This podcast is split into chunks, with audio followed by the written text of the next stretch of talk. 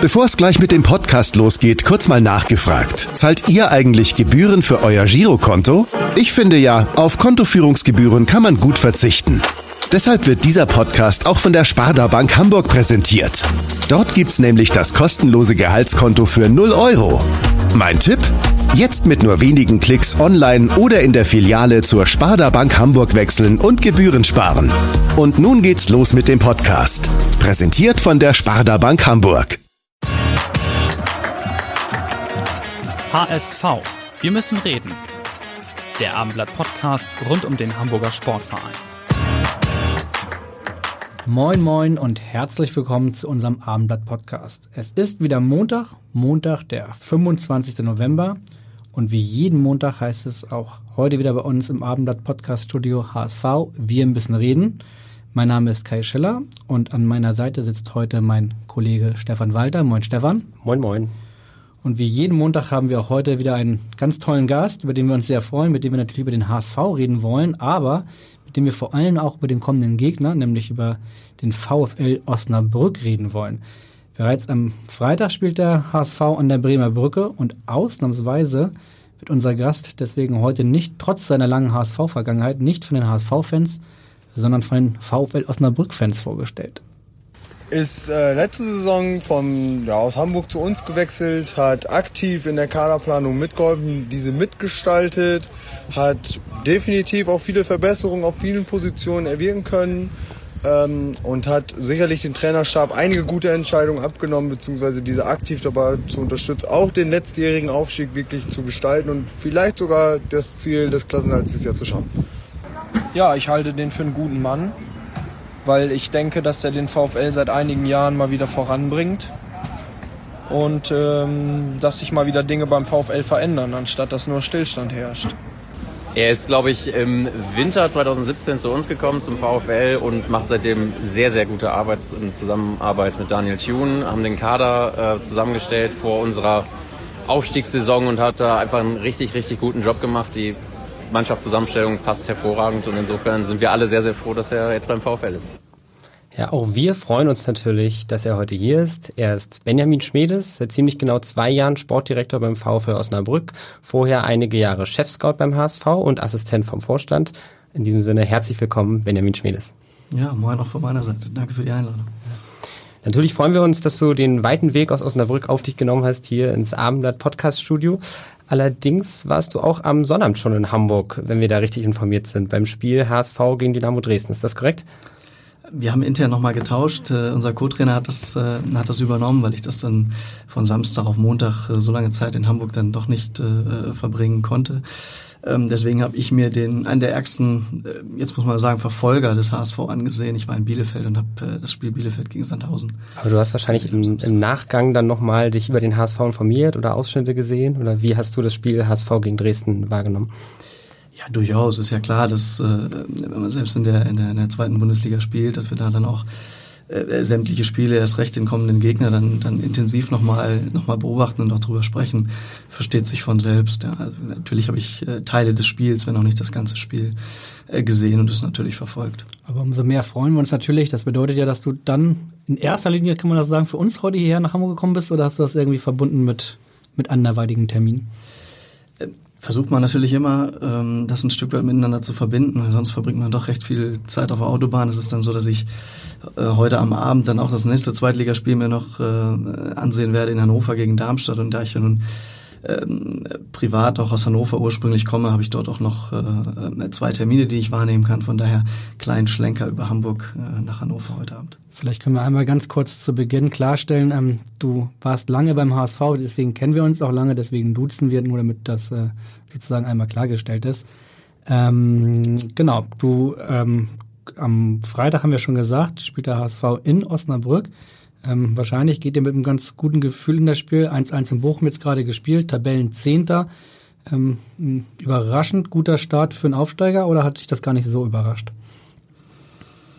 Ah, ich weiß nicht, ob man da von einer riesengroßen Überraschung sprechen muss. Ich glaube, wir haben, wir sind sehr, sehr gut in die Liga gestartet, haben aus den ersten fünf Spielen ähm, drei Siege holen können. Natürlich auch, äh, man, man kennt das, dass, dass Aufsteiger in der Regel noch über diese erste Aufstiegseuphorie verfügen, ähm, haben dann äh, eine kleine Durststrecke gehabt und jetzt in den letzten Spielen, ich glaube, wir sind da mittlerweile dann auch wieder fünf Spielen ähm, ungeschlagen und klar freuen wir uns auf das Spiel am, am Freitagabend. Unser letztes Heimspiel war gegen den VfB Stuttgart. Auch dort konnten wir ähm, drei Punkte an der Bremer Brücke belassen und natürlich gehen wir auch so ähm, am Freitag in das Spiel. Ob das äh, eine Überraschung ist, dass Osnabrück so gut ist oder nicht, genau die gleiche Frage haben wir gestern ähm, Dieter Hecken gefragt und das hat er geantwortet. Ich glaube auch, dass das irgendwo ähm, Ausdruck ist, wie sie auch letztes Jahr in der dritten Liga schon gespielt haben, dass sie da wenig verändert haben. Da haben sie ein bisschen Verletzungspech gehabt. Äh, trotzdem es ist es eine sehr variable Mannschaft mit äh, unterschiedlichen Spielsystemen immer wieder unterwegs manchmal sehr mannbezogen, äh, eins gegen eins über den ganzen Platz spielen, dann wieder variabel spielen. Also da hat Daniel Thun sicherlich bis jetzt einen guten Job gemacht. Hat er das richtig analysiert, der Dieter Hacking? Ja, das werden wir dann am Freitag sehen, wie wir dann da, da sind. Aber ich glaube schon, das spricht ja auch für die, für die äh, Wertschätzung und auch den Respekt uns gegenüber, ähm, dass sich natürlich auch intensiv mit uns äh, auseinandergesetzt wird, was Ausdruck der Professionalität ist, die, die der Hacking, glaube ich, in seiner gesamten Karriere bislang äh, an den Tag gelegt hat und dass er so gut über uns Bescheid weiß, das über, überrascht mich nicht. Du bist jetzt seit knapp zwei Jahren als Sportdirektor beim VfL tätig. In der ersten Saison habt ihr knapp den Abstieg aus der dritten Liga verpasst. Dann seid ihr gleich furios aufgestiegen. Das war relativ früh auch schon klar, dass es klappen wird mit dem Gang in die zweite Liga. Und jetzt scheint ihr euch ja auf Anhieb auch zu etablieren. Ähm, hättest du mit diesem Erfolg gerechnet, als du nach Osnabrück gegangen bist?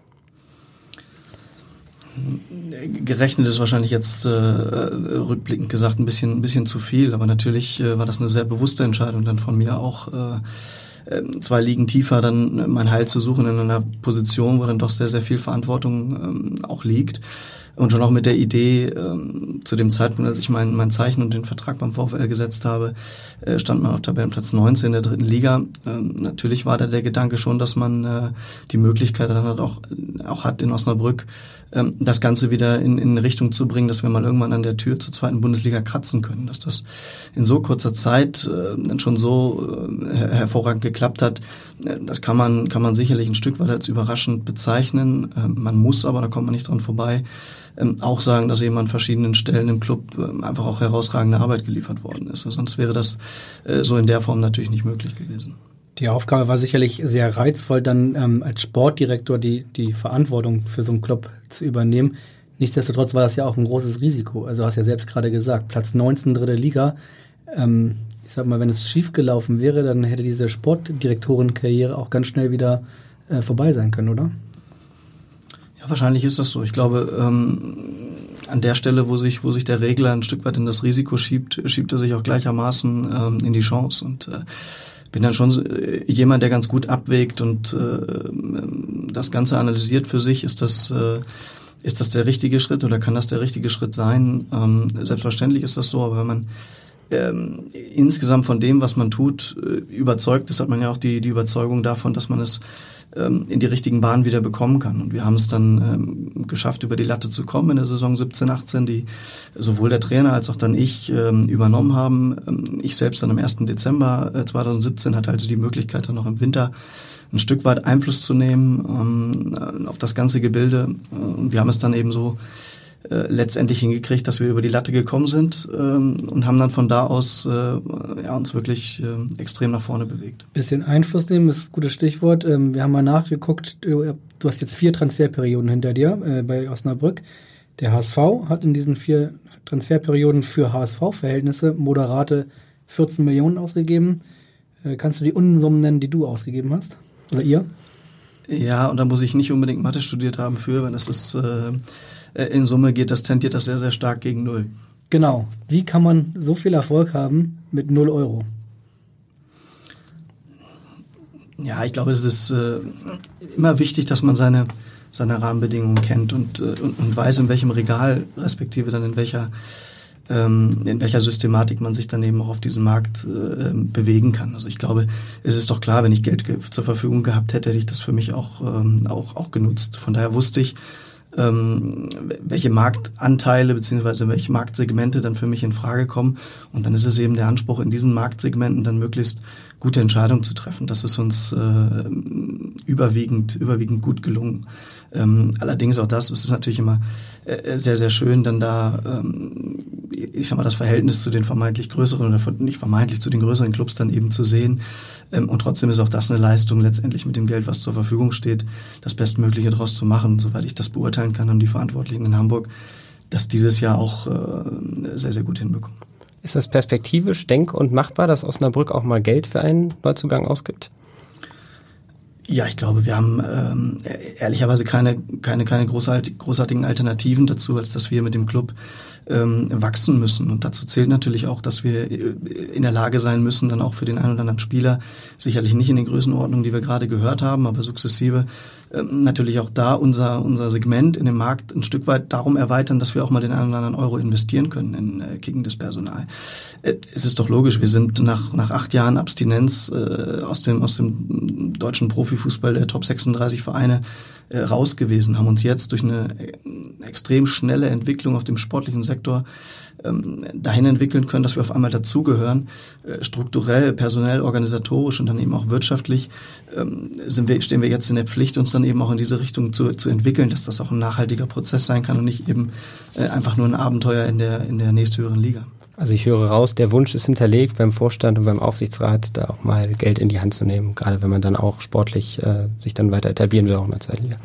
Ja, es geht ja nicht nur darum, ähm, auch wenn wir jetzt schon fast in der Vorweihnachtszeit sind, Wünsche auszusprechen, sondern ähm, auch Wege aufzuzeigen, warum das Ganze sinnvoll sein kann. Es geht ja nicht darum, ähm, Geld einzufordern, um es dann letztendlich ähm, zu verknallen, sondern dem, dem, dem, äh, den Gremien des Vereins oder auch äh, den Aktionären des Vereins äh, einen Weg aufzuzeigen, wie, wie natürlicher und organischer Wachstum stattfinden kann. Und ich, ich denke, das ist, äh, ähm, das ist das, was für den VfL Osnabrück derzeit dann eben auch zählt.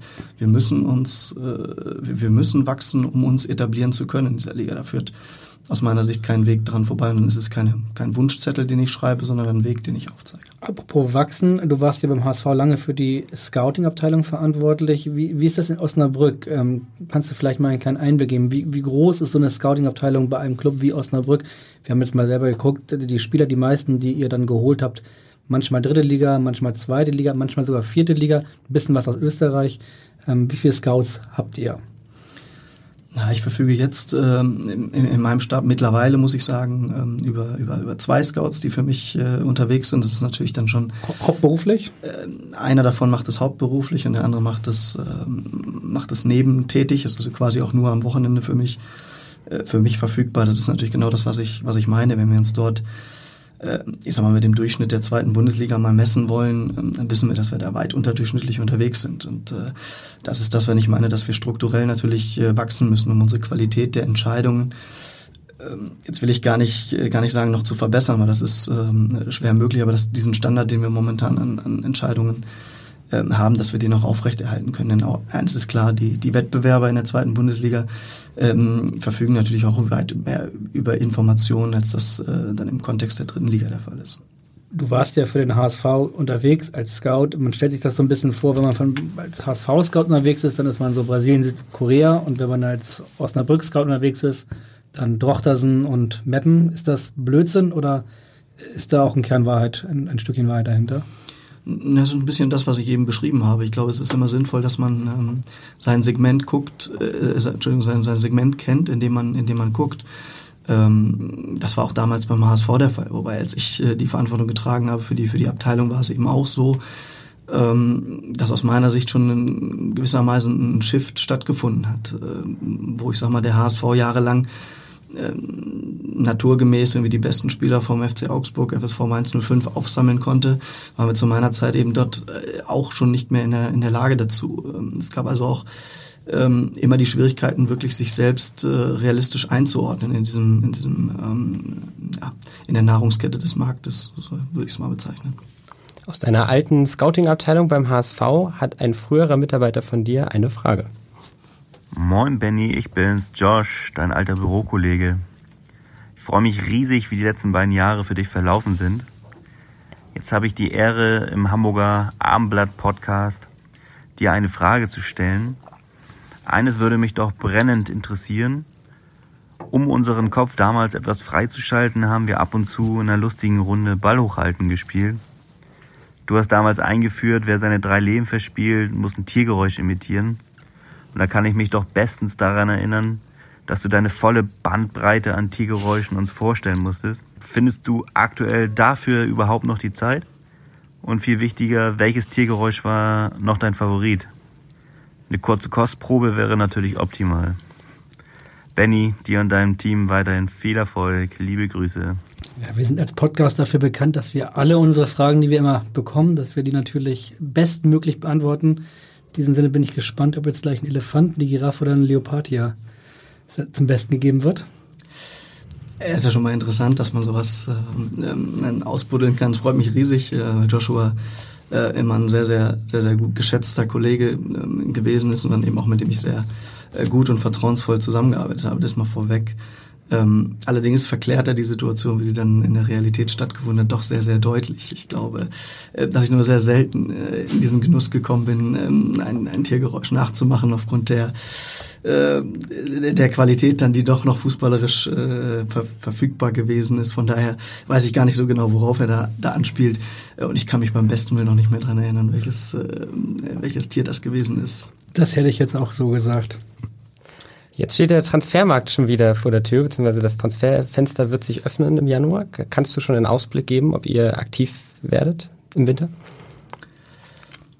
Ob wir denn final aktiv werden im Sinne von, ähm, dass sich wirklich im Kader etwas verändert, das kann ich zum jetzigen Zeitpunkt noch nicht sagen, dass wir natürlich ähm, mit dem Gong, spätestens mit dem Gong, der dann ähm, dieses Jahr am 2. September gefallen ist und am 3. September auch schon wieder sich die Gedanken gemacht ähm, wie man in den Winter gehen möchte, ist klar und dass wir Dinge, Dinge vorbereiten, ist auch klar.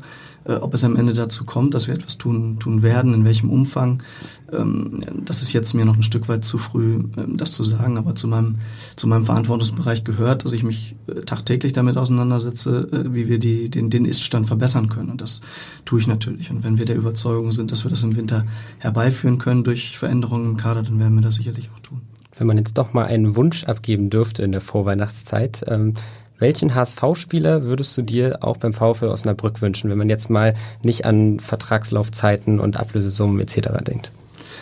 Ah, das ist, ähm, das ist sehr schwer. Ähm, ich muss ganz ehrlich sagen, ich, ich kann es jetzt auf Anhieb so äh, so auch gar nicht beantworten. Ich glaube, dass, dass, dass viele Spieler in dem Kader des, äh, des HSV auch einen äh, gehobenen Mehrwert hätte dann auch, äh, auch für unseren Kader. Ähm, auf der anderen Seite ist es so, dass ich äh, auch sehr zufrieden bin mit dem Kader, den wir, den wir zur Verfügung haben. Und ich glaube auch, es ist immer extrem wichtig, dass man eine gewisse Form der, der, der der Homogenität oder zumindest, ich, ich, nenne es jetzt mal Hygiene, äh, hat im Kader. Und das ist natürlich auch das, ähm, was, was jemand an, an eigener Vorstellung hat davon, was man, was man für seinen, für seinen Job dann auch bekommt, monetär, dann eben auch ganz wichtig. Und da ist mir die, die Hygiene in der Kabine dann äh, sehr viel wichtiger, als, äh, als jetzt einen Spieler davon von zu bekommen ähm, von einem anderen Club. Wenn ich mich richtig erinnere, dann ist der letzte äh, vom HSV, der nach Osnabrück gewechselt ist, war Ahmed Aslan, der auch nicht mehr in Osnabrück jetzt spielt, aber das ist ja so ein junger Spieler, der dann vielleicht in dem Moment den, den, den Sprung beim HSV in die erste Mannschaft sich damit noch schwer tut. Ist das ein, ein mögliches Beuteschema für, für Osnabrück, zu gucken, wo sind wo sind die Spieler, die aus dem Nachwuchs kommen, die vielleicht dann aber ähm, bei einem größeren Verein den Sprung noch nicht so richtig geschafft haben? Sowohl als auch. Natürlich äh, schauen wir uns die, die großen Nachwuchsleistungszentren an ähm, in Deutschland mit ihren U19-Mannschaften, aber auch zweite Mannschaften. Ich glaube, was immer gegeben sein muss, ist, dass wir, dass wir Jungs finden, die auf ihrem Weg noch nicht fertig sind. Das können, das können Jungs sein, die in, gewisser Form einen, leichten oder schwereren Bruch in ihrer Karriere haben, die aber doch nochmal ähm, kommen und sagen, ähm, ich möchte diese, diese ähm, Herausforderung nochmal noch mal annehmen und äh, stelle mich dieser. Es können aber auch ganz junge Spieler sein, die die Plattform VfL Osnabrück, ähm, zweite Bundesliga für sich, für sich, für sich nutzen wollen, um weiterzukommen. Ich glaube, das ist immer ähm, verschiedene Motive geben kann, warum jemand ähm, bei einem bestimmten Verein, in dem Fall dann dem VfL Osnabrück, äh, zusagt. Und dieses Motiv ähm, darf auch erstmal sehr, sehr ähm, egoistisch gedacht sein. Es ist dann letztendlich äh, Aufgabe von mir und dann eben auch vom, vom, vom Cheftrainer, das Ganze so zu bündeln und zusammenzubringen, dass man gemeinsam in, die, in dieselbe Richtung marschiert. Jeder aus dem äh, ureigenen Motiv, welches auch immer das ist. Ähm, wichtig ist nur, dass jeder ein Motiv hat, äh, um dann eben auch äh, nach vorne kommen zu wollen. Und wenn wir das dann, diese Motive in eine Waagschale werfen, ähm, dann muss die äh, gewissermaßen ein bisschen Gewicht mitbringen, sodass dann auch jeder als Gewinner da rausgehen kann. Wenn man so will, dann war es ja ehrlicherweise bei dir und auch beim Trainer, bei Daniel Thune, ähnlich, ne? Ihr wart ja auch beides ähm, sehr jung, noch am Anfang eurer, eurer Karriere und habt euch dann äh, in dem Stadium für den VfL Osnabrück entschieden du hast selbst gesagt, Daniel Thun ein paar Wochen, Monate vor dir. Ähm, der hat dann tatsächlich ja auch eine sehr interessante Karriere, sage ich mal, ähm, Entwicklung genommen. Was zeichnet den Trainer aus? Erstmal stimmt das genau, was Sie sagen. Es trifft ähm, genau das, was wir ähm, eben auch auf dem Markt von, von, Spielern suchen und im Übrigen auch im sonstigen Stuff, ähm, trifft gleichermaßen auf den, auf den Trainer und auch auf meine Person zu. Und deswegen ähm, ist es auch so einfach und so authentisch für uns, äh, genau zu wissen, in welche Richtung wir da, wir da vordringen wollen. Ich kannte äh, ähm, Daniel Thune vor meiner, vor meiner Tätigkeit des VfL Osnabrück äh, nicht persönlich, sondern lediglich eben äh, seine Arbeit, die er, die er vorrangig dann eben auch äh, beim VfL erst in der U17 und dann in der U19 ähm, verrichtet hat. Ähm, bin aber sehr, sehr offen an die, an die Sache herangegangen und habe das auch so eins zu eins wieder, wieder gespiegelt bekommen ähm, von ihm. Und es war sofort äh, eine Chemie da. Wir haben eine sehr, sehr ähm, ähnliche Vorstellung davon, wie wir, ähm, wie, wie, wir uns den optimalen Fußball ähm, vorstellen für diesen Club, äh, bei, bei, dem wir im Moment spielen. Ähm, ja, wir, wir, definieren uns über so ein paar Werte, die, die ähm, es immer bedingen, dass wir, dass wir mit 100 Prozent dabei sind ähm, dass wir immer Jungs um uns scharen wollen, die, die, die selbst eben auch äh, weiter voran wollen und sich dann ähm, zu 100 Prozent äh, mit dem identifizieren, was dort, äh, was dort passiert, äh, inhaltlich in der Kabine und auf dem Platz.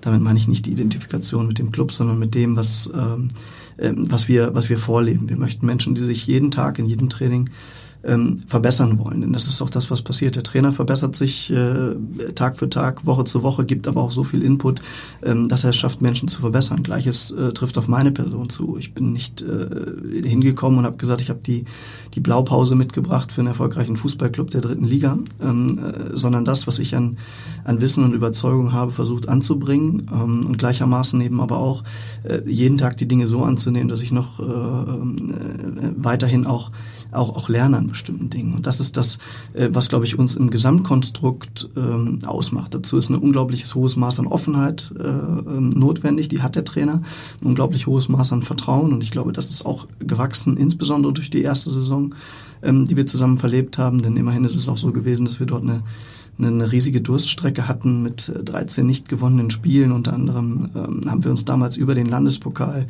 nicht qualifizieren können für den, für den DFB-Pokal, der sehr werthaltig gerade monetär gewesen wäre für. Der HSV, weil ihr kennt das in, in Osnabrück.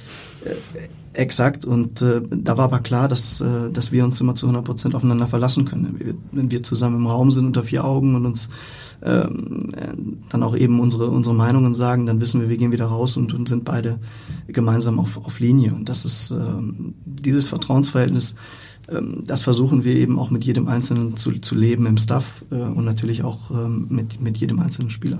Daniel Tunes Markenzeichen ist auch der Pullover, mit dem er am Seitenrand steht und vielleicht auch ja seine authentische, offene, lockere Art. Ist, ist das auch das Erfolgsgeheimnis? Also passt das einfach optimal zu dieser ja auch recht jungen Mannschaft? Na, ich glaube, es ist jetzt ähm, zu einfach zu sagen, dass es die Authentizität, Authentizität ist, die sozusagen das Ganze ausmacht, sondern da diese ist gepaart mit einem ungleich ho hohen Maß an, an Qualität. Denn das äh, kommt mir kommt mir dann häufig häufig zu kurz. Denn ist ähm, na natürlich ist er ähm, emotional vielleicht an diesem Club VfL Osnabrück etwas enger gebunden und hat ähm, gewisse Werte, weiß, was es bedeutet, an der, an der Bremer Brücke Fußball zu spielen, weil er es eben selbst erlebt hat. Ähm, aber das Ganze paart sich natürlich auch durch ein ho hohes Maß an, an, an Fachwissen und inhaltlicher Qualität. Ähm, und das ist auch ehrlicherweise eher der Grund für mich gewesen, ähm, ihn letztendlich im Amt dann zu bestätigen und, und äh, den Vertrag zu verlängern, äh, als dass es jetzt eher das ähm, pathetisch lila-weiße Blut ist, was äh, durch die Adern fließt. In Hamburg äh, ist Daniel Thune auch äh, sehr doll aufgefallen vor ein paar Wochen, zwei, drei Monaten, als er ein sehr bemerkenswertes äh, Plädoyer für Baccariata gegeben hat das hier durch äh, jeder wahrgenommen hat. Ähm, hat sich sehr für Baccariata ausgesprochen, als, als seine Identität angezweifelt worden ist medial. Ähm, du kennst Baccariata noch aus deiner HSV-Zeit. Wie hast du diese Zeit wahrgenommen? Ich habe es ehrlicherweise ähm, versucht, gar nicht so sehr zu, zu konsumieren, weil sich das aus meiner Sicht äh, derart verselbstständigt hat, äh, ähm, dass, es, dass es aus meiner Sicht ein sehr ungesundes Maß angenommen hat. Und ich glaube, dass ähm, viel Polemik äh, eine Rolle gespielt hat in der gesamten äh, Situation um die Person. Ähm, und ich glaube, dass das nie förderlich ist, äh, um, um, um Sachen auf den Grund zu gehen oder Dinge ähm, anständig, anständig einzuordnen. Ich glaube, dass es in, in dem Fall, soweit ich das von außen ähm, betrachtet wahrgenommen habe, ähm, dass das deutlich der Fall gewesen ist, dass es äh, äh, vielleicht viel zu wenig um die um die Sache an sich ging, als dann um viele Themen, die die die außenrum dann eben ähm, ja von von einschlägigen Menschen ähm, genutzt werden. Und äh, auch dort an der Stelle hat man, glaube ich, einmal mehr gemerkt, dass äh, an der Stelle mein Trainer zu einem Thema befragt worden ist und einfach das, was er in dem Augenblick äh, gedacht hat und wie er darüber denkt, äh, zu Protokoll gegeben, ohne vielleicht auch zu wissen, was genau das äh, bewirkt. Denn ich glaube nicht, dass ähm, ihm vorher so bewusst war, welche Wellen dann auch ein, ein derartiges Statement ähm, ähm, ja, aus, ausüben würden. Aber man kann ja auch mal positive Wellen haben. Ne? Also es war ja durchaus ähm, dass es positiv wahrgenommen worden ist. Und es ist ja auch mal ganz schön ist, dass wenn genau das passiert, was du eben gesagt hast, dass man nicht über jedes Statement, das man abgibt, lange nachdenkt und einfach mal das sagt, was man denkt. Und in dem Fall ähm, haben sich viele darüber gefreut, was er gedacht und auch gesagt hat. Ja, absolut. Ich wollte das auch ähm, äh, eher positiv konnotieren, weil es äh, wirklich so ist. Und ich meine, ähm, das ist eben auch das, was, was, was ihn als Person auszeichnet, dass er da jetzt nicht äh, äh, äh lange sich äh, Gedanken macht, was das, was das vielleicht äh, für sich persönlich oder politisch äh, in der Gemengelage für Auswirkungen hat, äh, sondern das, was er in dem Augenblick äh, gedacht hat, dementsprechend extrem authentisch und äh, aus meiner Sicht auch nur so zu unterstützen inhaltlich. Jetzt haben wir so viel über Daniel Thune gesprochen, jetzt wollen wir ihn vielleicht auch mal zu Wort kommen lassen, denn er hat eine Frage für dich. Ja, moin Benjamin.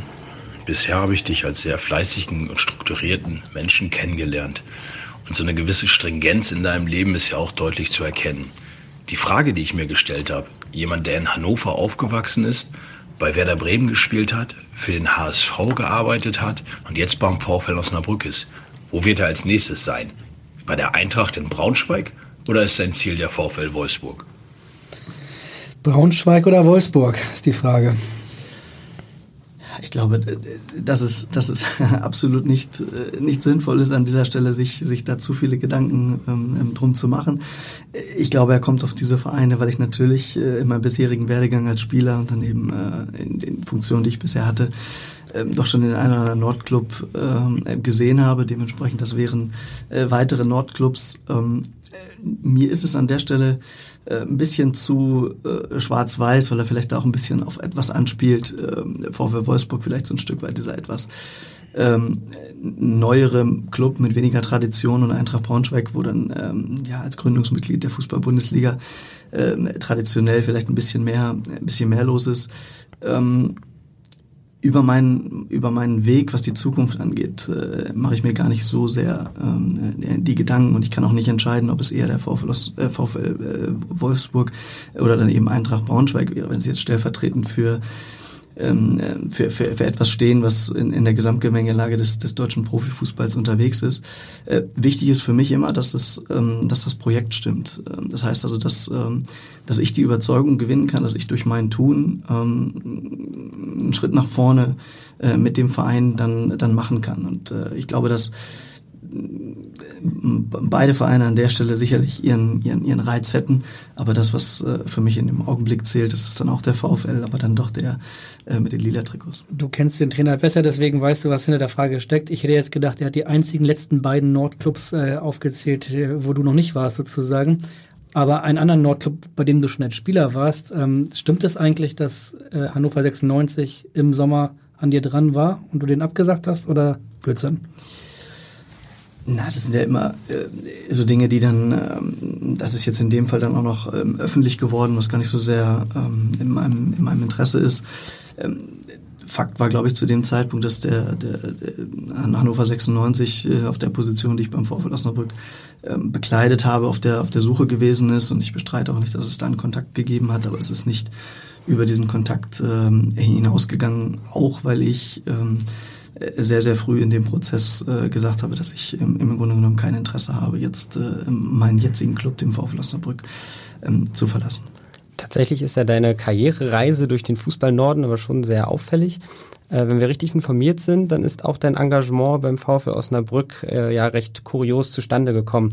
Ähm, da gab es zum Beispiel so ein Heimspiel bei Hannover und äh, eine Eintrittskarte. Jürgen Wehland wäre dann noch so ein Stichwort, das mir einfällt. Vielleicht kannst du erläutern, wie genau sich das damals abgetragen hat. Ja, ich würde es gar nicht als kurios bezeichnen, weil es eigentlich äh, ganz häufig äh, in, in dem Geschäft so passiert. In der Tat bin ich äh, zu einer Sichtung nach Hannover gefahren ähm, und hatte, wa warum auch immer, meine... Als HSV-Chef-Scout? Äh, als HSV-Verantwortlicher äh, dann damals noch, genau ähm, habe ich ein Spiel gesichtet äh, von Hannover 96 gegen, gegen Dynamo Dresden, ist es, ist es gewesen. Ähm, und zu meinem, zu meinem Bedauern war äh, meine Karte nicht hinterlegt. Und wir waren zur gleichen Zeit an der Abholstation. Ähm, der Herr Wehlen damals hatte, äh, warum auch immer, zwei Karten zur Verfügung, so wir dann ähm, ich seine Karte bekommen habe und gemeinsam mit ihm das Spiel gesehen habe und dann natürlich, wie das ähm, dann so spielt, haben wir unsere Karten, dann eben in dem Fall die Visitenkarten ausgetauscht, äh, immer mal im Kontakt geblieben und als es dann so war, ähm, dass auf der Position in, in Osnabrück ähm, gesucht worden ist, ähm, hat sich der Herr Wehlen ganz offenbar an mich äh, und meinen Namen erinnert und so sind wir dann. Aber vorher kanntet ihr euch nicht, oder? Nein, wir haben uns ehrlicherweise erst genau dort äh, bei dem Spiel in Hannover äh, kennengelernt. Stell dir mal vor, Uli Hoeneß wäre vor dir in der Steine gewesen. Das wäre das wäre auch möglich gewesen, dann äh, weiß ich nur nicht, wie sich die Dinge dann äh, ähm, gewendet hätten. Das ist, das ist hypothetisch. Ich glaube da auch nicht an, an höhere Zufälle, sondern eher ist es die Normalität, äh, dass man sich rund um ein Fußballspiel natürlich auch, dass man neue Menschen kennenlernt und gegebenenfalls dann auch eben das Netzwerk erweitert. Also gar nichts äh, aus meiner Sicht, was ähm, jetzt, jetzt äh, überaus überraschend ist an der Stelle. Wie kann der Hörer sich das vorstellen? Fühlt da ein Jürgen Wehlen schon mal während des Gesprächs vor? Hm, kannst du dir das eigentlich vorstellen, auch beim, beim VfL Osnabrück zu arbeiten? Oder hat man dann währenddessen immer wieder mal Kontakt, bis es dann soweit ist und endlich dazu kommt? Oder unterhält man sich ganz normal über Fußball und irgendwann, wenn der Posten frei wird, hört man schlagartig wieder was von einer Person, die einmal zu einem Heimspiel von Hannover 96 reingebracht hat?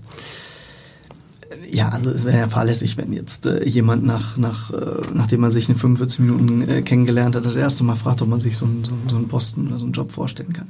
Nein, es ist viel eher, dass man sich über das Spiel unterhält, äh, über ein paar, paar, paar Dinge wie ähm, wie das Spiel sozusagen ähm, läuft. Und äh, es ist dann so gewesen, dass wir äh, von dem Tag an uns auch schon mal äh, ganz unverbindlich auf dem Kaffee getrof, getroffen hatten oder äh, er mal eine Frage hatte äh, zu, zu, zu einem Spieler, äh, der dann vielleicht eher aus den nördlichen Gefilden kam, aber für den VfL Osnabrück durchaus von Interesse sein könnte. Und so ähm, ist das dann gelaufen, dass sich der Kontakt eher intensiviert hat, bis hin dann eben äh, dazu, dass als die, die Position des Sportdirektors beim VfL Osnabrück ähm, zu besetzen war, dass dann eben auch klar unter der Überschrift dann eben auch nochmal ein inhaltliches Gespräch stattgefunden hat. Weißt du noch, wie es ausgegangen ist?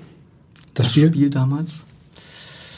Ich äh, bin mir nicht ganz sicher. Ich glaube 2 zu 2, aber ich weiß es nicht mehr hundertprozentig. Okay.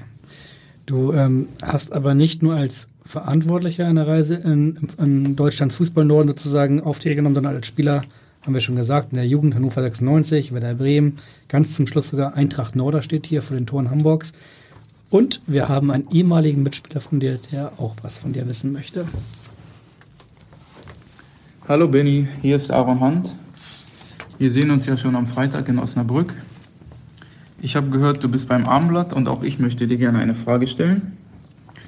Kommst du als Sportdirektor eigentlich noch dazu, deine filigranen Bewegungen auf dem Platz zu zeigen? Viele Grüße aus Hamburg. Filigrane Bewegung als Innenverteidiger, das würde man sich jetzt gerne vorstellen. Wo und wann habt ihr zusammengespielt?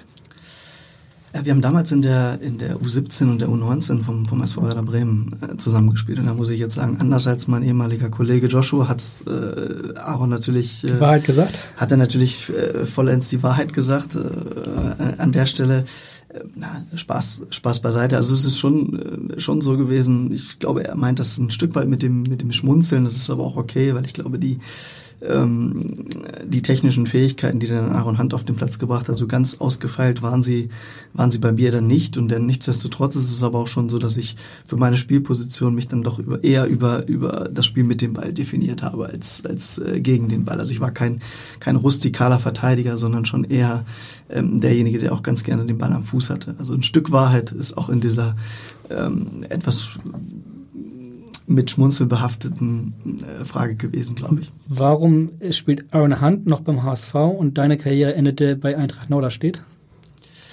Das sind die Dinge, die manchmal so spielen. Ähm, es ist so, dass das äh, bei Aaron damals zumindest relativ schnell offensichtlich war, dass er ein außerordentliches ähm, äh, Talent genießt. Äh, und das war eine Frage der Zeit, wann er wie äh, durchstößt. Und ich bin auch ganz ehrlich, ich hoffe, er nimmt mir das nicht äh, übel. Ich glaube sogar, dass, das für ihn noch ähm, auch erheblich mehr drin gewesen wäre in puncto ähm, Länderspiele beispielsweise. Ich glaube, dass auch ähm, sein Körper da nicht immer ähm, äh, ihm eine große Hilfe gewesen ist, weil er ja schon immer mal wieder auch ähm, äh, verletzungstechnisch ausgefallen ist. Aber er hatte damals ein, ein Talent, was ähm, was absolut seinesgleichen gesucht hat. Von daher war das keine riesengroße Überraschung, dass er den Weg ähm, nehmen wird.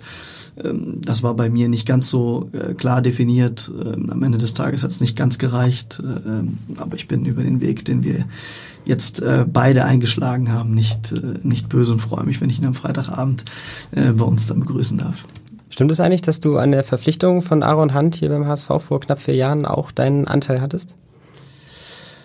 Ja, natürlich. Ähm, es, es, hilft natürlich, wenn man einen Menschen auch persönlich kennt und dann eben auch entsprechend äh, Informationen dazu hat. Ich kann mich eigentlich noch relativ gut äh, daran erinnern, weil das Profil, ähm, was damals gesucht worden ist, Bruno Labbadia war der Trainer, Peter Knebel war der Sportdirektor und äh, ähm, Bruno wollte damals einen Spieler haben, der insbesondere in der, in der, in der Reihe hinter dem, hinter der Spitze in der Lage ist, dann ähm, mit einer hohen Qualität am Ball den Ball halten kann und eben so ein Stück weit auch derjenige sein kann, der die Bälle äh, ansaugt und verteilt, ohne, äh, ja, ohne die Bälle dann zu verlieren. Das ist natürlich eine außerordentliche Qualität äh, bei Aaron mit seinem, mit seinem linken Fuß und natürlich auch, wie er äh, Räume erkennt und die Bälle dann, dann, dann spielt. Und äh, natürlich hilft dann ähm, in Bruno Labbadia dann fragt, was ist es eigentlich für ein Typ?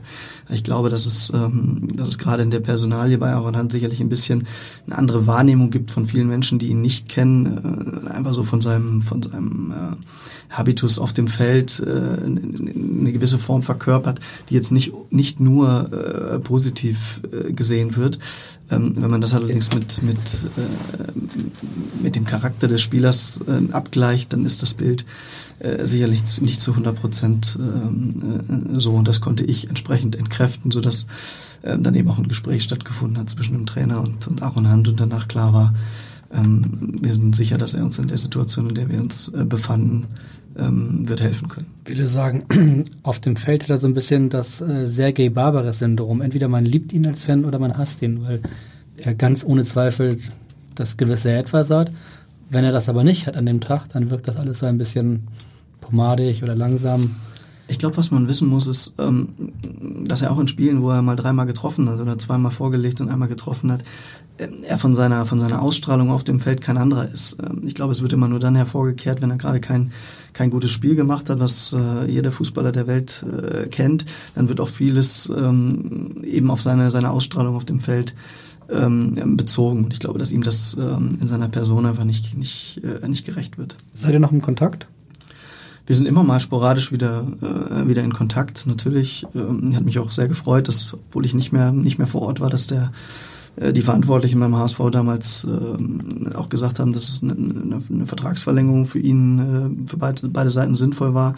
Ähm, und natürlich freut es mich letztendlich auch, dass es äh, für ihn und den Verein offenbar so gewesen ist, ähm, dass man einander so wertschätzt. Denn dann ähm, muss man sagen, dass ja auch die Entscheidung ähm, damals nicht ganz verkehrt gewesen sein kann.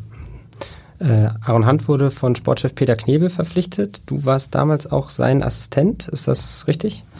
Na, ich war damals zu dem, zu dem Zeitpunkt, habe ich die Scouting-Abteilung angeleitet und dementsprechend eng miteinander gearbeitet, aber es war ähm, etwas mehr als eine, eine Assistententätigkeit. Okay. Klar ist, dass er natürlich auch eine Frage hat. Hallo Benjamin. Da wir beiden es noch nicht geschafft haben, miteinander essen zu gehen, rücke ich gleich mit zwei Fragen an.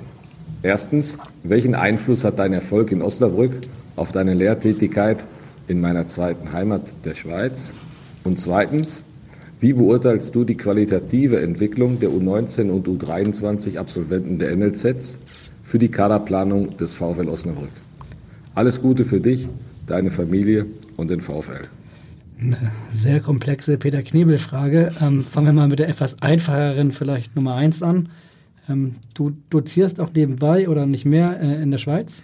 Das habe ich mittlerweile ähm, einstellen müssen. Und es ist auch nicht so, dass ich, ich bin als, als Gastredner immer mal wieder eingeladen worden von einem äh, ehemaligen Mitstudenten von mir, äh, der eben die Hochschullaufbahn äh, eingeschlagen hat. Und äh, dementsprechend war ich regelmäßig einmal pro Jahr in der Schweiz an der, an der Hochschule und habe dort als Gast ähm, Gastdozent äh, ein paar Einblicke äh, gewährt in, in, in, die, Praxis beim, beim Fußball-Bundesligisten, was ich gern gemacht habe, aber natürlich auch der Aufwand äh, relativ hoch war, so dass ich das äh, leider in der Form so nicht mehr äh, nicht mehr mache. St. Gallen war das oder, oder wo? Nee, das war äh, an der Technischen Hochschule in Chur.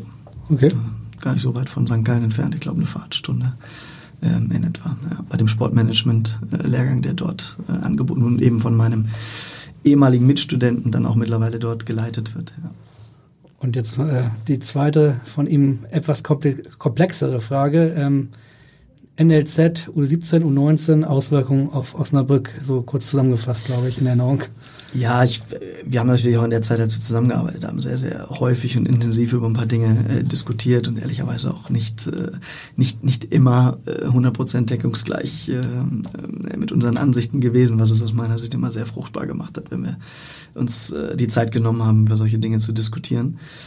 Ähm, na, es ist schon so, dass ähm, ich, ich glaube, der, der, der gesamte Markt, äh, was die jungen Spieler angeht, sprich U19 und U23-Spieler, äh, sehr, sehr schwer ist. Und ich glaube, der, der, das, das Schwierige an der Geschichte ist einfach, dass sich die großen Clubs der Bundesligen oder dann eben international leisten können, in die ähm, in, in die sogenannten Prospects, also in die, in die Talente zu investieren in einem Maße, ähm, die der VfL Osnabrück ähm, in Drittliga-Zeiten und auch jetzt in, in Zweitliga-Zeiten es schwerfällt, solche Spieler für sich zu begeistern, wenn es, äh, wenn es dann um das Monetäre geht. Das heißt, es ist heute äh, häufig so, dass Spieler, die eigentlich bei einem großen Bundesliga-Club ähm, mit einem Profivertrag ausgestattet sind, im, im Grunde genommen finanziell an den, an den Möglichkeiten des VfL Osnabrücks schon vorbeigekommen ähm, sind. Ähm, das bedeutet für mich eigentlich auch, ähm, das ist das, was wir eingangs schon mal hatten, in dem Segment, in dem wir uns bewegen, zählen die dort eigentlich noch mit dazu oder zählen sie nicht mit dazu? Es ist schon so, dass es ein hohes Maß an ähm, ähm, an, ich möchte es mal Verwöhngrad nennen, die viele Spieler in den, in den heutigen NLZs ähm, haben. Das hat einfach auch damit zu tun, dass äh, sehr, sehr früh extrem um sie gebuhlt wird, ähm, um, um die größten Talente ihres, ihres Jahrgangs.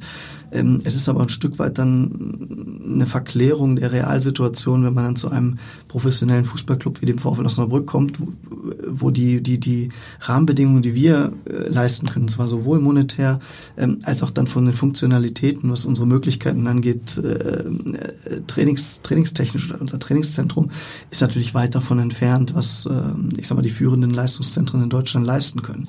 Für viele ist es ein sehr, sehr harter, harter Aufprall, wenn sie ähm, auf einmal aus einem Hochglanz-Nachwuchsleistungszentrum äh, zu einem Verein wie dem VfL Osnabrück kommen. Und äh, dementsprechend ist es für jemanden wie mich auch ähm, sehr, sehr wichtig, das mit einzupreisen, respektive ähm, dann eben einfach zu wissen, ähm, ist das das richtige Feld, in dem wir da gerade sind? Weil häufig ist es so, ähm, dass genau diese Spieler, die dann in eine professionelle Fußballkabine kommen, aber vielleicht mit etwas höheren Ansprüchen ähm, dem Ganzen nicht so ganz gerecht werden können. Dementsprechend ist es, es ist eine komplexe Frage, die sich jetzt auch wahrscheinlich in, diesem, äh, in dieser kurzen Möglichkeit nicht aufklärt. Wir haben Zeit. Mhm, aber es ist eben ähm, für mich schon so, dass mir auch gerade so ein Stück weit diese gebrochenen ähm, Lebensläufe hin und wieder etwas, etwas lieber sind. Also Menschen, die nicht äh, durch ein Nachwuchsleistungszentrum gekommen sind, sich aber trotzdem irgendwann zu irgendeiner Zeit dann freigeschwommen haben, ähm, äh, haben in der Regel auch nochmal noch mal diese extra Prise äh, Biss, die sie mitbringen, ähm, die es dann eben auch braucht.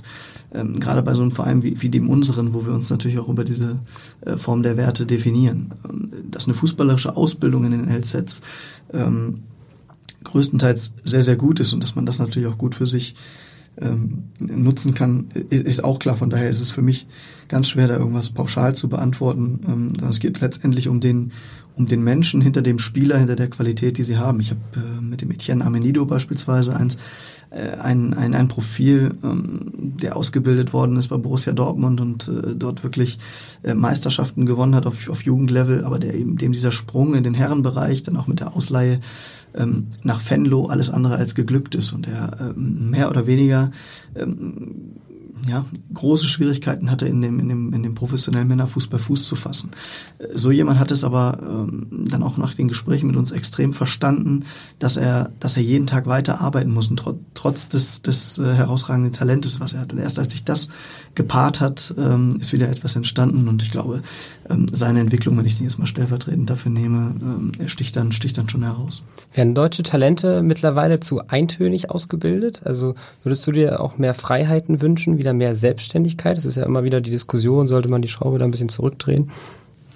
Ich glaube schon, dass es von Vorteil ist, dass ich, ähm, da reden wir nicht über, über, über Fußballer, sondern über, über, über Menschen im, im Großen und Ganzen, ähm, dass sie immer eine gewisse Form der Verantwortung für sich selbst und für ihr eigenes Tun übernehmen. Ähm, für Fußballer gilt das dann im, im Besonderen, weil sie natürlich aufgrund ihrer, ihrer Struktur des Tages, ich, ich kenne das selbst, ich hab, äh, bin in einem Nachwuchsleistungszentrum, äh, damals in, in, in Bremen, auch in einem Internat, ähm, aufgewachsen. Natürlich werden einem da viele Dinge abgenommen, sei es eben die Wäsche, sei es das Essen und so weiter und so fort. Da, damals schon so, so wie heute oder hat sich das nochmal alles verstärkt?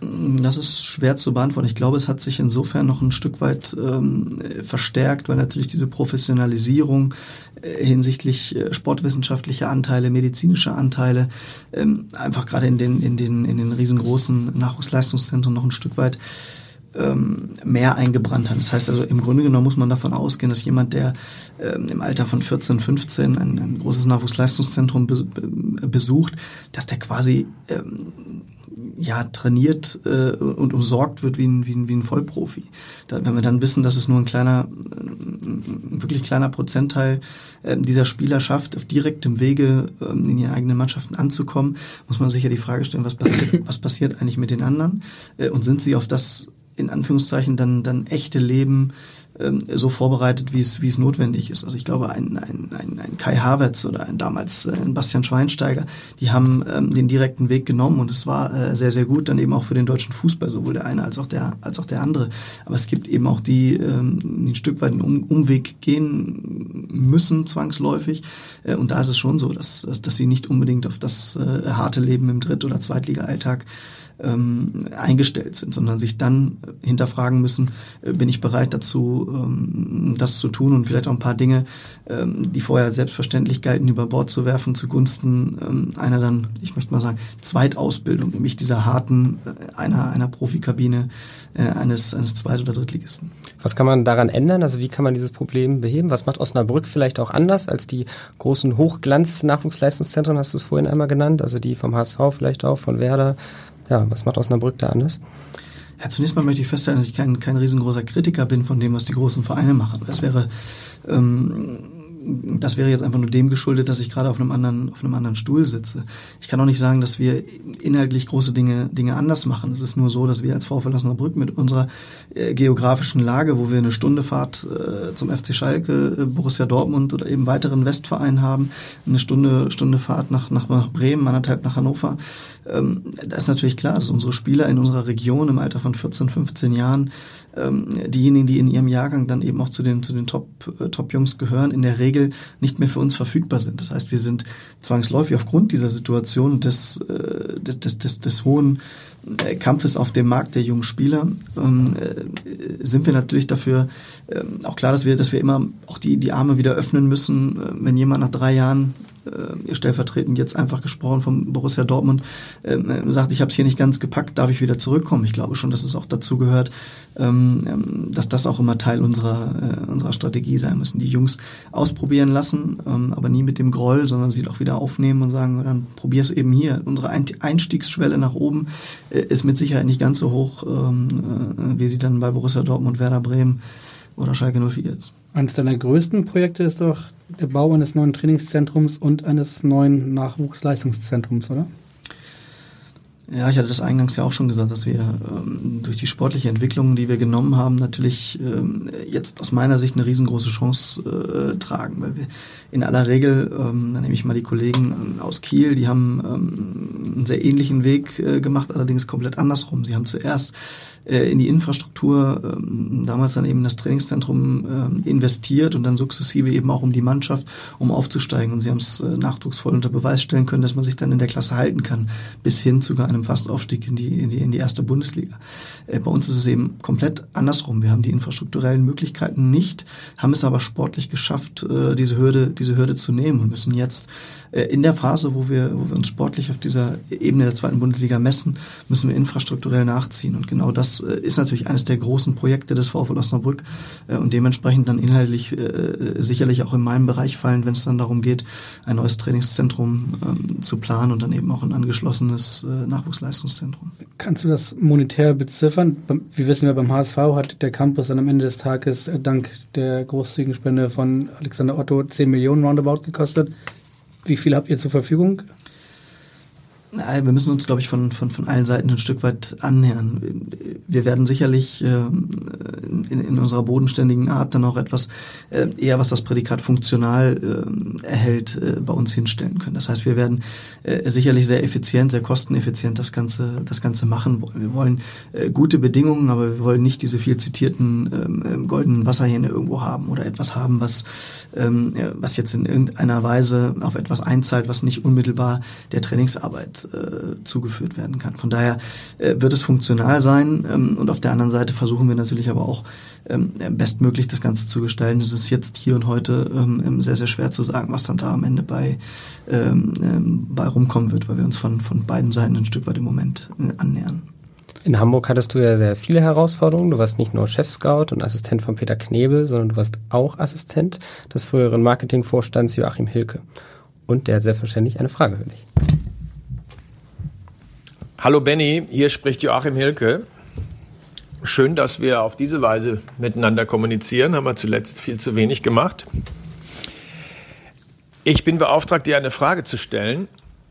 Und was mich tatsächlich wirklich interessiert ist, was hast du denn eigentlich für deinen jetzigen Job, der eine besondere Herausforderung ist, die du überragend meisterst, aus unserer gemeinsamen Zeit in Hamburg mitgenommen? Bis bald, mein Lieber. Ja, das war Joachim Hilge, ehemaliger Vorstand vom HSV. Und ganz kurz bevor du antwortest, kann ich sagen, schon damals hat er gesagt, dass du irgendwann diesen Weg einschlagen wirst als Sportchef eines Erst-Zweitligisten, wie auch immer. Ähm, daran kann ich mich sehr gut erinnern. Aber jetzt vielleicht erstmal zu seiner Antwort oder deiner Antwort. Ja, es ist insofern ähm, erstmal nicht, nicht ganz korrekt. Ich hatte, ich, ich war damals nicht Assistent von, von, von Joachim Hilke, sondern äh, seinerzeit vom gesamten Vorstand. War schon so, dass jeder Vorstand nochmal so eine eigene Assistenz ähm, hatte und ich war inhaltlich ähm, dann für damals äh, noch alle vier Köpfe dann äh, verantwortlich, wobei man schon zum Ausdruck bringen kann, äh, Joachim Hilke hatte eine sehr, sehr klare Idee, äh, wie man mich dann auch in die Sachen mit reinbringt. Also er war schon sehr, sehr, sehr, sehr fordernd und hatte sehr, sehr viel dann auch ähm, äh, an Arbeit für mich, äh, für mich übrig. In, diese Zeit war auf der einen Seite sehr, sehr intensiv und für mich natürlich unglaublich lehrreich. Es war eine Zeit, in der ich äh, über zweieinhalb Jahre hinweg ähm, jede Vorstandssitzung begleitet habe, jede, jede Aufsichtsratssitzung, weil ich sie eben entsprechend äh, vorbereitet hatte, jede Entscheidung dann eben auch entsprechend ähm, ähm, ja zuvor ein Stück weit aufbereitet hatte äh, und in der Regel dann auch eben in den Vorstandssitzungen ähm, vorgetragen habe. Ähm, und bei den Aufsichtsratssitzungen ganz ähnlich. Also auch dort war ich in der Regel als, als äh, Protokollant mit vor Ort. Und es ist natürlich kein, ähm, ja, kann man sich, kann man sich, glaube ich, lebhaft vorstellen, dass dann ähm, ein, junger, junger, aufstrebender Mensch natürlich versucht, so viel wie möglich dann eben aus diesen Situationen mitzunehmen. Vor allem, wenn es dann um ähm, sehr, sehr schwierige und weitreichende Entscheidungen ging. Ähm, wie werden sie herbeigeführt? Äh, würde man selbst, wenn man auf dem entsprechenden Stuhl säße, genauso entscheiden? Hätte man andere äh, Dinge mit ins Kalkül geworfen? Also ich habe sehr, sehr viel äh, in dem Fall abstrakt gelernt ähm, äh, für mich und natürlich auch Menschen sehr, sehr eng beobachten können in, in, in, Drucksituationen, wie sie sich dem gestellt haben. Das ist auch das, was es am Ende bedeutet, Verantwortung zu tragen in den entscheidenden Situationen. Dann, ich möchte mal sagen, kühlen Kopf zu bewahren und die richtige Entscheidung zu treffen. Wie ist es denn Entschuldigung, wenn ich unterbreche. Wie ist es denn, wenn man beim HSV-Aufsichtsrat Protokoll führen muss? Das äh, stelle ich mir spannend vor, ehrlicherweise, vor allen Dingen in den früheren Zeiten. Ja, es ist natürlich spannend, äh, wobei man auch sagen muss, äh, man muss ja mal aufpassen, dass man solche, solche Dinge nicht, äh, nicht, nicht überhöht. Äh, viele, viele der Sitzungen sind, ähm, ja, sind extrem systematisch und, und, und gut abgelaufen. Aber natürlich gab es auch immer wieder mal Situationen, ähm, in, in denen dann, denen es relativ, relativ hoch herging, wo dann einfach äh, äh, unterschiedliche Auffassungen ähm, aufeinandergeprallt sind, diskutiert worden sind und natürlich auch immer dann, ähm, wenn weitreichende Entscheidungen von dem, von dem Gremium verlangt worden sind, äh, ist es natürlich auch etwas, was, was, was, was ja dann medial auch immer wieder eine Rolle gespielt hat. Das ist dann schon was jemanden wie, wie mich immer sehr intensiv auch beschäftigt hat, ist wie das, was äh, in der Realität besprochen worden ist, ähm, nach draußen in die Öffentlichkeit äh, gelangt und wie ist es dann dort ähm, verarbeitet worden. Es ist ähm, auch kein riesengroßes Geheimnis, dass es da doch, doch dort in, in, in aller Wahrscheinlichkeit immer eine gewisse Form der Diskrepanz äh, gibt von dem,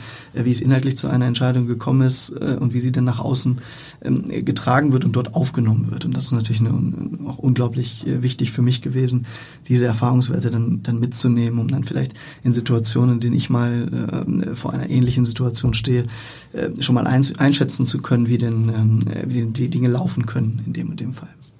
Das, normalerweise würde man ja immer am Anfang eines Gesprächs, also unseres Podcasts, äh, mal nach deinen, quasi nach deiner Vita fragen. Wir sind ja aber kein normaler Podcast, deswegen jetzt mal am Ende. Wie bist du eigentlich zum HSV gekommen? Das ist ja schon genau zehn Jahre her, 2009.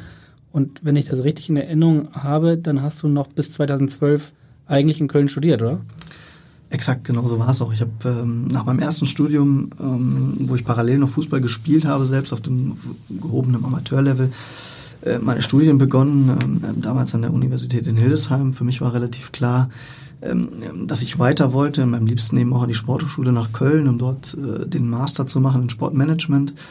Ähm, ich hatte nach meinem Abschluss des Bachelorstudiums aber ein Jahr zur Überbrückung und ich bin ähm, in der Zeit bin ich für ein halbes Jahr in die Vereinigten Staaten gegangen, um dort ein Semester zu studieren und habe äh, nach einem Wo? Nordclub damals, ich war in, in, in, einem kleinen College in North Carolina mhm. ähm, und habe dann in der zweiten Hälfte des, des, des, des Jahres sozusagen nach einem Nordclub gesucht, äh, in, in dem ich mal ein halbes Jahr reinschnuppern kann als Praktikant. Und ich hatte damals ähm, die Möglichkeit, das im Nachwuchsleistungszentrum des HSV zu tun, ähm, zur Überbrückung der Zeit, bis dann mein neues Studium in Köln anfängt. Ähm, die Kollegen damals ähm, äh, verantwortlich im Nachwuchsleistungszentrum waren allerdings ähm, ganz offenbar von der, von der Arbeit und der Art und Weise, wie ich dort ähm, mich präsentiert habe, so überzeugt, dass sie äh, mich auch ganz gerne länger da haben da behalten wollen. Und so ist die Fügung dann gekommen, dass ich einen Zweijahresvertrag unterschrieben habe auf 30 Stunden Basis, aber parallel trotzdem mein Studium in, ähm, in Köln angetreten. War das Hildebrand oder Jens Todd damals? Ähm, sowohl als auch äh, war das war das in der Zeit. Äh, Jens Todd war es äh, äh, damals, der das Ganze ähm, ähm, bejaht hatte, wobei in, in dem Zusammenhang dann vor allem auch die die Kollegin Iris Haag zu nennen ist, äh, der ich äh, ähm, am meisten in, in der Phase äh, zugearbeitet habe und die dann auch ähm, entsprechend sich sehr, sehr stark dafür eingesetzt hatte. Jens Todd war dein letzter Chef beim HSV. Du warst auch unter ihm Leiter der Scouting-Abteilung und natürlich hat auch er eine Frage an dich. Hallo Benny, hier ist Jens Todd. Ich hoffe, dass es dir gut geht. Ähm, habe mich sehr für dich gefreut, dass ihr aufgestiegen seid und dass ihr jetzt in dieser Phase der Saison ähm, einen einigermaßen sicheren Mittelfeldplatz belegt. Ist natürlich auch aller Ehren wert. Eine Frage habe ich. Vermisst du eigentlich Hamburg bzw. vermisst du den HSV? Wenn ja, was genau vermisst du? Alles Gute und viele Grüße aus Potsdam. Ja, was und wen vermisst du in Hamburg und vor allem beim HSV? Ja, erstmal ist ähm, auch schön, das, das, das zu hören. Ich habe jetzt mit, äh, mit Jens leider äh, jetzt auch die letzten letzten Monate nur, nur, nur ganz sporadisch mal irgendwie ähm, Kontakt gehabt und auch an der Stelle ist es vielleicht auch mal ähm, der Zeitpunkt äh, zu sagen, er war natürlich auch einer der, der Bausteine, die mir das ermöglicht haben, damals auch diesen Schritt zu gehen. Denn ich war ähm, noch unter, unter Vertrag beim HSV und ich habe damals darum gebeten, die Personalkonstellation war so, dass es äh, Jens Todd äh, als Sportdirektor bzw. Vorstand äh, Sport und dann ähm, Heribert Bruchhagen als Vorstandsvorsitzender ähm, meinem Wunsch letztendlich entsprochen haben und mich dann auch, äh, mir dann in dem Fall keine Steine in den Weg gelegt haben. Deswegen an der Stelle dann auch ohne das äh, Abnicken in Anführungszeichen oder ohne ähm, Jens Todd und Heribert Bruchhahn wäre das eben auch so nicht möglich gewesen. Waren das harte Verhandlungen damals oder haben Sie relativ schnell signalisiert, komm, das ist für dich ein Riesen, Riesenschritt? Nein, hart war es am Ende des Tages, ähm, äh, war es nicht. Es war, äh, dadurch, dass es der 1. Dezember war, äh, war damals schon ausgesprochener Wunsch, Wunsch von Jens Todd, dass ich mich erst nach dem äh, Januar-Transferfenster in Richtung ähm, Osnabrück aufmache, wobei ich dann schon sehr, sehr deutlich ähm, auch zum Ausdruck gebracht habe, dass genau auch das der, der Grund ist, warum ich so früh ähm, weg möchte, weil ich glaube, äh, da eben noch ein Stück weit mithelfen zu können, dass es dann in Osnabrück auch die richtigen, die richtigen Dinge annimmt. Ich hätte es aber rein vertraglich ähm, hätten, hätten sie darauf bestehen können und äh, war ich schon sehr, sehr dankbar, dass sie das, äh, ähm, dass sie dann trotzdem diesem, diesem Wunsch ähm, entsprochen haben. Und äh, ja, natürlich ist es so, dass, dass äh, die Stadt Hamburg äh, schon eine gewisse Strahlkraft äh, auf, jeden hat. Jetzt bin ich kein gebürtiger Hamburger. Äh, wenn man aber acht Jahre in und um diese Stadt äh, gelebt hat, ist es natürlich so, dass, dass einem da auch ein paar Dinge, Dinge fehlen würde ich nicht sagen, aber schon äh, Dinge, die man, die man sehr wertschätzen konnte an dieser, an dieser Stadt, nämlich dass, äh, dass immer etwas äh, immer etwas los ist, dass man, dass man äh, viele Möglichkeiten hat, sich dann hier eben auch ähm, zu bewegen in der Stadt. Äh, das ist natürlich schon was Besonderes. Ich gehöre aber auch zu denjenigen, die äh, jede neue Herausforderung dann auch äh, mit 100 Prozent angehen und dementsprechend auch ein, eine Region und die Stadt Osnabrück auch was zu bieten, was, ähm, was, was es liebenswert macht. Aber ich komme immer wieder gerne nach Hamburg äh, zurück und es ist schon immer wieder auch ein besonderes Bild, wenn man, wenn man vor dem Elbtunnel dann eben äh, in den Hafen reinfährt und im besten Fall äh, bei Dämmerung die Beleuchtung sieht, dann, dann hat es schon auch was ein Stück äh, von, von Heimat. Du hast eben gesagt, dass äh, es ein paar Monate her ist, dass du das letzte Mal mit Jens Todd Kontakt hattest. Wie ist das denn mit der aktuellen HSV-Führung? Ähm, du bist der jüngste Sportchef der zweiten Liga. Jen, ähm, jetzt sage ich schon. Äh, Jonas Bolt ist der drittjüngste Sportchef der zweiten Liga. Habt ihr Kontakt? Kennst du ihn? Kennt ihr euch? Ähm, wie ist das? Ja, ich kenne äh, Jonas schon sehr lange. Ähm, Jonas hat ja auch vielleicht einen vergleichbaren oder ähnlichen äh, Weg damals damals gemacht. Er selbst ist auch, glaube ich, als äh, Praktikant in Leverkusen äh, zu seinem Job gekommen, hat sich ebenso freischwimmen müssen, wie ich das, äh, wie, ich das äh, getan habe. Wir kennen uns schon sehr, sehr lange und schätzen uns auch sehr und ich glaube auch, ähm, ähm, weil darauf angespielt, ähm, das Alter an der Stelle gar keine große Rolle spielt. Ich, ich habe es letztens auch, da hat mich jemand darauf angesprochen, dass ich der Jüngste sei ähm, im deutschen Profifußball. Und habe ich, äh, meine Antwort war, war, war, letztendlich, mich würde es interessieren, wenn Sie mir sagen würden, ich, ich, ich sei der Beste oder der Schlechteste, weil das ist dann Ausdruck dessen, wie es ankommt. Ob ich der Jüngste oder Älteste bin, ähm, ist, ist dabei äh, sicherlich äh, geringer, geringer. Das, das verstehe ich total, dass, das, dass du das so sagst, aber ist es nicht trotzdem schon so, dass wenn man egal ob jetzt der Jüngste, aber dann halt, wenn man neu im Geschäft ist, dass man sich, du hast es selber eben äh, gesagt, freischwimmen muss, dass man vielleicht bei solchen alten Platzhirschen des deutschen Fußballs, dass man dann, ähm, weiß ich auch nicht, anders versucht aufzutreten und ähm, sich da erstmal einen Namen machen muss? Oder hast du dieses Gefühl gar nicht gehabt, dass das der Fall ist? Na, ich bin immer und überall ähm, auf Menschen, die ich treffe, und das ist jetzt ungeachtet dessen, ob das äh, Fußballheroen sind oder, oder in Anführungszeichen ähm, normale Mitarbeiter. Ich ähm, begegne jedem mit dem, mit, dem, mit dem gleichen Respekt, aber auch äh, ohne, je, ohne jegliche Form von Ehrfurcht. Äh, ich glaube auch, das ist äh, schädlich, nur weil jemand hin und wieder vor dem Mikro steht äh, und in eine Kamera guckt äh, und, und etwas dazu sagt ähm, ist es trotzdem äh, so, dass ich in, der, in, dieser, in dieser Fußballbranche es so wahrgenommen habe, dass, dass, ähm, dass jeder eine Form von, von, von Qualität dann am Ende des Tages schätzt, ungeachtet dessen, wo man herkommt, wie lange man schon dabei ist, sondern es geht dann darum, ähm, welche Arbeitsqualität liefert man ab. Und äh, daher versuche ich immer, äh, mich darüber zu definieren und nicht darüber, ähm, mit wem spricht man wie. Ich bin ähm, auf jeden gleich, gleich zugegangen. Und ich glaube, dass es, ähm, dass es einfach auch, auch, auch notwendig und richtig ist, äh, jeden da gleich zu betrachten. Am Freitag gibt es ein großes Wiedersehen mit deinen ehemaligen Kollegen. Was erwartest du von dem Spiel auf dem Rasen? Ähnliches wie beim 1-0-Sieg gegen Stuttgart vor wenigen Wochen? Ist ja auch ein Favorit um den Aufstieg. Ja, wir haben für uns das schon so definiert, dass uns die äh, gefühlten Bundesligisten, dass das für uns sowas wie wie Pokalspiele darstellen. Und wenn man jetzt so will, dann haben wir unser, unser Achtelfinale gegen VfB Stuttgart 1-0 gewonnen und dann wollen wir mal sehen, wie am Freitag ähm, das Viertelfinale ausgeht. Und äh, wir hoffen, dass wir bis ins Halbfinale und Finale vordringen können. Wobei in der Saison ist schon klar, wir werden diese, äh, dann im, im Jahr 2020 ja schon noch ähm, in Stuttgart äh, auch unsere Visitenkarte abgeben und äh, eben auch hier im Volkspark beim, beim HSV. Von daher, unabhängig vom Ausgang, werden wir Halbfinale und Finale erreichen. Das ist dann das Finale hier im Volkspark? Möglicherweise, es ist ja das, das drittletzte Spiel, was wir haben. Ähm, mit den Ambitionen, die der HSV hat, äh, könnte das schon in eine, in eine Region gehen, wo es, für sie ein sehr, sehr entscheidendes Spiel sein kann, ähm, ähm, um, den, um den Aufstieg in die Fußball-Bundesliga. Für uns kann es ein sehr entscheidendes Spiel sein, ähm, rund um den Klassenerhalt in der, in der zweiten Bundesliga. Das wäre jedenfalls wünschenswert. Ähm, und natürlich ist es, ist es so, dass wir jetzt am Freitag, ähm, wir wissen schon, dass es sehr, sehr unbequem sein kann, ähm, in, in Osnabrück zu spielen. Gerade Freitagabend, wenn das Flutlicht an ist und äh, dieses enge Stadion dann natürlich auch in ihren Emotionen überkocht. Äh, dass das Stadion in unserer Hand sein wird und auch, und auch ähm, entsprechend zu einer, zu einer auf, aufgeheizten Stimmung beitragen wird, ähm, das ist ganz klar. Und auch wir werden, werden sicherlich auf dem Feld ähm, kein Meter, kein Meter Raum ähm, ab, abschenken, sondern ähm, uns gegen alles wehren, ähm, was dann da äh, vom HSV auf uns zukommt. Dass die Favoritenrolle ähm, entsprechend verteilt ist, dürfte für niemanden überraschend sein. Das war es auch in den letzten beiden DFB-Pokalspielen und der HSV wird nicht die besten Erinnerungen haben. Wenn du dich auf diesen Podcast möglicherweise vorbereitet hast, dann wirst du wissen, dass die letzte Frage immer lautet an alle Gäste, steigt der HSV auf? Ähm, so, so genau habe ich mich ehrlicherweise nicht vorbereitet. Äh, Shame trotzdem, on you. trotzdem antworten.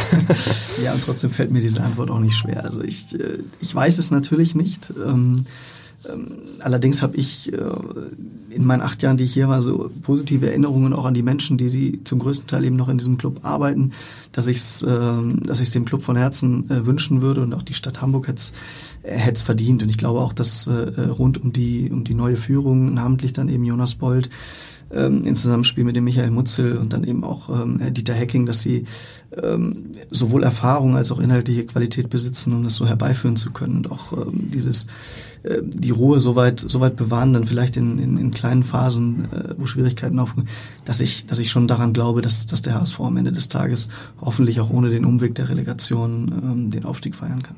Schönes Schlusswort. Ähm, genau, wir werden das überprüfen. Vielen, vielen Dank, Benjamin Schmiedes für den Besuch, den weit entfernten Besuch hier bei uns im Podcast-Studio. Bei uns heißt es dann nach dem Spiel gegen Osnabrück am kommenden Montag wieder HSV, wir müssen reden.